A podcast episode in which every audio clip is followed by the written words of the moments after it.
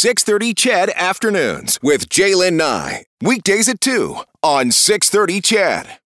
Of course, a lot of eyes and ears are on Uvalde, Texas. 19 children killed, two teachers shot to death by an 18 year old boy. He stormed the school yesterday and then was eventually killed himself. Texas Governor Greg Abbott has come out to speak about the massacre, and he is saying that a lot of the issues with the person who was responsible for this shooting had mental health issues. We as a state, we as a society, need to do a better job with mental health. Anybody who shoots somebody else has a mental health challenge, period. We, ha- we as a government need to find a way to target that mental health challenge and do something about it. We've heard a lot of people come out to speak about how they feel about gun violence in the United States, politicians, and we've also heard from athletes, past and present. Charles Barkley, NBA Hall of Famer, was on NBA on TNT last night and had this to say about the incident. It's been a rough couple weeks, man. It has. It's been a rough couple weeks. That thing in, in Buffalo shook uh, everybody up. This thing today shook us up. And what's heartbreaking to me in both instances, what is making young kids do this stuff? That's what's scary. These last two attacks were carried out by young kids. What is happening in your life at 17, 18 years old that makes you so angry that you react like this? Uh, you know, sh- it should be hard to get guns. It's way too easy to get guns. The ghost gun thing is a big issue in this country. And our politicians, they are the worst example we can follow. This notion that every single thing that happens in the world, we have to vote among party lines, no matter what the subject is. I'm a Democrat, I'm a Republican, I'm going to go with my team. Instead of representing the people, you're supposed to represent all the people. Even if you win an election, that don't mean you try to screw the other people who didn't vote for you. You're supposed to work for everybody. But this stuff, man, I never want to get numb to it because you got grandkids, I got grandkids, you got young kids, you got young kids. You send them to school, you think like never you you never used to think when you send your kids to school something bad was gonna happen.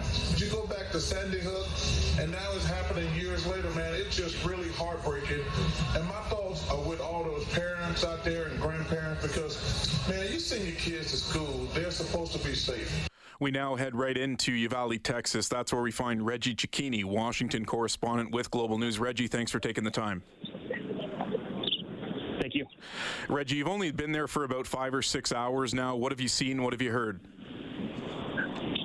So, over the last couple of hours, uh, we have seen this community really come together. Uh, there have been people walking up and down the street with flowers, with cards, with mementos to place them at uh, a growing memorial. We're about to head over to a vigil that is about to begin uh, within the next hour to remember the 19 dead children, to remember the two teachers that died. This is a community that is sinking, buried in grief and anguish right now. Yeah, and have you had the chance to, to speak to many residents? How are they feeling? Like you said, they're sinking right now. Is there is there any sense of community coming together? You mentioned that vigil coming up uh, in a short time from now. Yeah, absolutely. I mean, look, uh, about an hour ago, uh, I spoke with a grade three student who was in the school uh, as the shots were being fired. Uh, and at the same time, this, this student was talking about the fear, uh, but also the strength of all of her and her friends as they stood in what she said was a second grade teacher's classroom trying to seek shelter. Uh, and, and the parents surrounding her, the people surrounding her, there were no tears. It was a smile, understanding that she made it out alive understanding at the same time that so many of her friends didn't. Reggie, you said you spoke to a grade three student. For that student to come out and speak so eloquent, eloquently and understand what is what had transpired, uh, what was that experience like for you? Talking to someone that young who had just gone through an absolutely horrifying and terrifying ordeal. I mean, look, it is. Um, it's it's uncomfortable, but it's a reality in this country. These kids now uh, train not only for fire drills and for tornado drills, they train for mass shooter events in their school so that they're ready for when something like this happens. This is a part of the curriculum. This is a part of the conversation, not only between teachers and students, but between students and their colleagues and between parents and their children, understanding the reality of what goes on in this country. Look, since the beginning of this year alone, there has been a mass shooting event of at least four people injured or killed at more than 30 K to 12 schools around the country, there have been more than 213 mass shooting events in general around the country.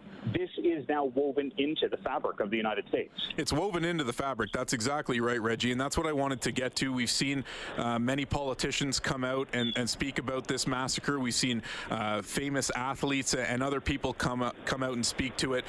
Do, is there ever going to be a point in the United States that everybody gets together and figures out how to move forward properly because this has happened, as you said, hundreds of times already, and we're only at May 25th. That is a horrifying number to think of and where it could lead by the end of this year alone it's a difficult number to think of because it only happens in the United States. This does not happen at this scale, at this number, anywhere else on Earth. Uh, and it's hard to see how this is ever going to come to an end. There is no appetite for a change in gun legislation in Washington. It really is uh, a political third rail here uh, because Democrats are saying, look, we need to deal with the fact that anybody can get their hands on an assault rifle. We need to deal with the fact that uh, that gun control is no longer being looked at in a meaningful way. But Republicans look at it differently. Republicans are saying, look, the issue here is not one of gun control. The issue here is of mental health. The issue here is of something that has nothing to do with the owner of the gun. Uh, and, and we have to remember here the gun lobby in the United States, the NRA, is one of the most powerful lobbies. They're holding a rally here on Friday, a convention that Governor Greg Abbott will speak at, Senator Ted Cruz will speak at, and the former president will speak at. There's a lot of power in the Republican Party because there's a lot of money given to them by the NRA. Have you spoken to anybody in Uvalde to comment on that? That fa- that the fact that Governor Greg Abbott is coming out shedding tears, saying how horrible and horrifying this is to happen in a town like Uvalde, but then in 48 hours from now, he's going to be standing at an NRA convention. That's hard to comprehend. I mean, it is hard to comprehend, but at the same time, that's Republican politics in this country. This is, at the end of the day, a Republican controlled state. There are more Republicans than there are Democrats elected in this state.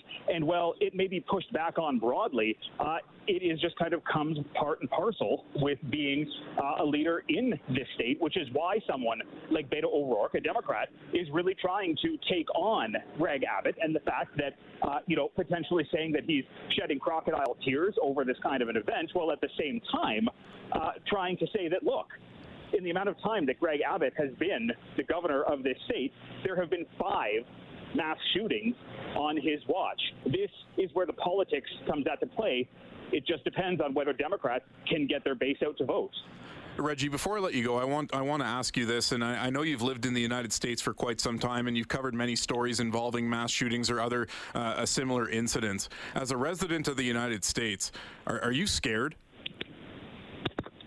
I mean, look, I lived in Canada for almost you know 35 years, uh, and it's a big difference to come down here. I don't know uh, if I would say that I'm scared, but I have um, a broad awareness of my surroundings. I understand what can happen in this country at any point in time, and I understand uh, that politics, at the end of the day, will be what changes that. People will have to get out and vote, which is why Democrats tell the electorate if you want to see change in this country, if you don't want to live scared, if you want kids to be able to go to school uh, without having to do mass shooter events, get out and vote.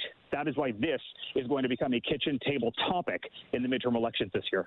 Reggie Cecchini is the Washington correspondent for Global News in Uvalde, Texas. Thank you for your time, Reggie. Thank you.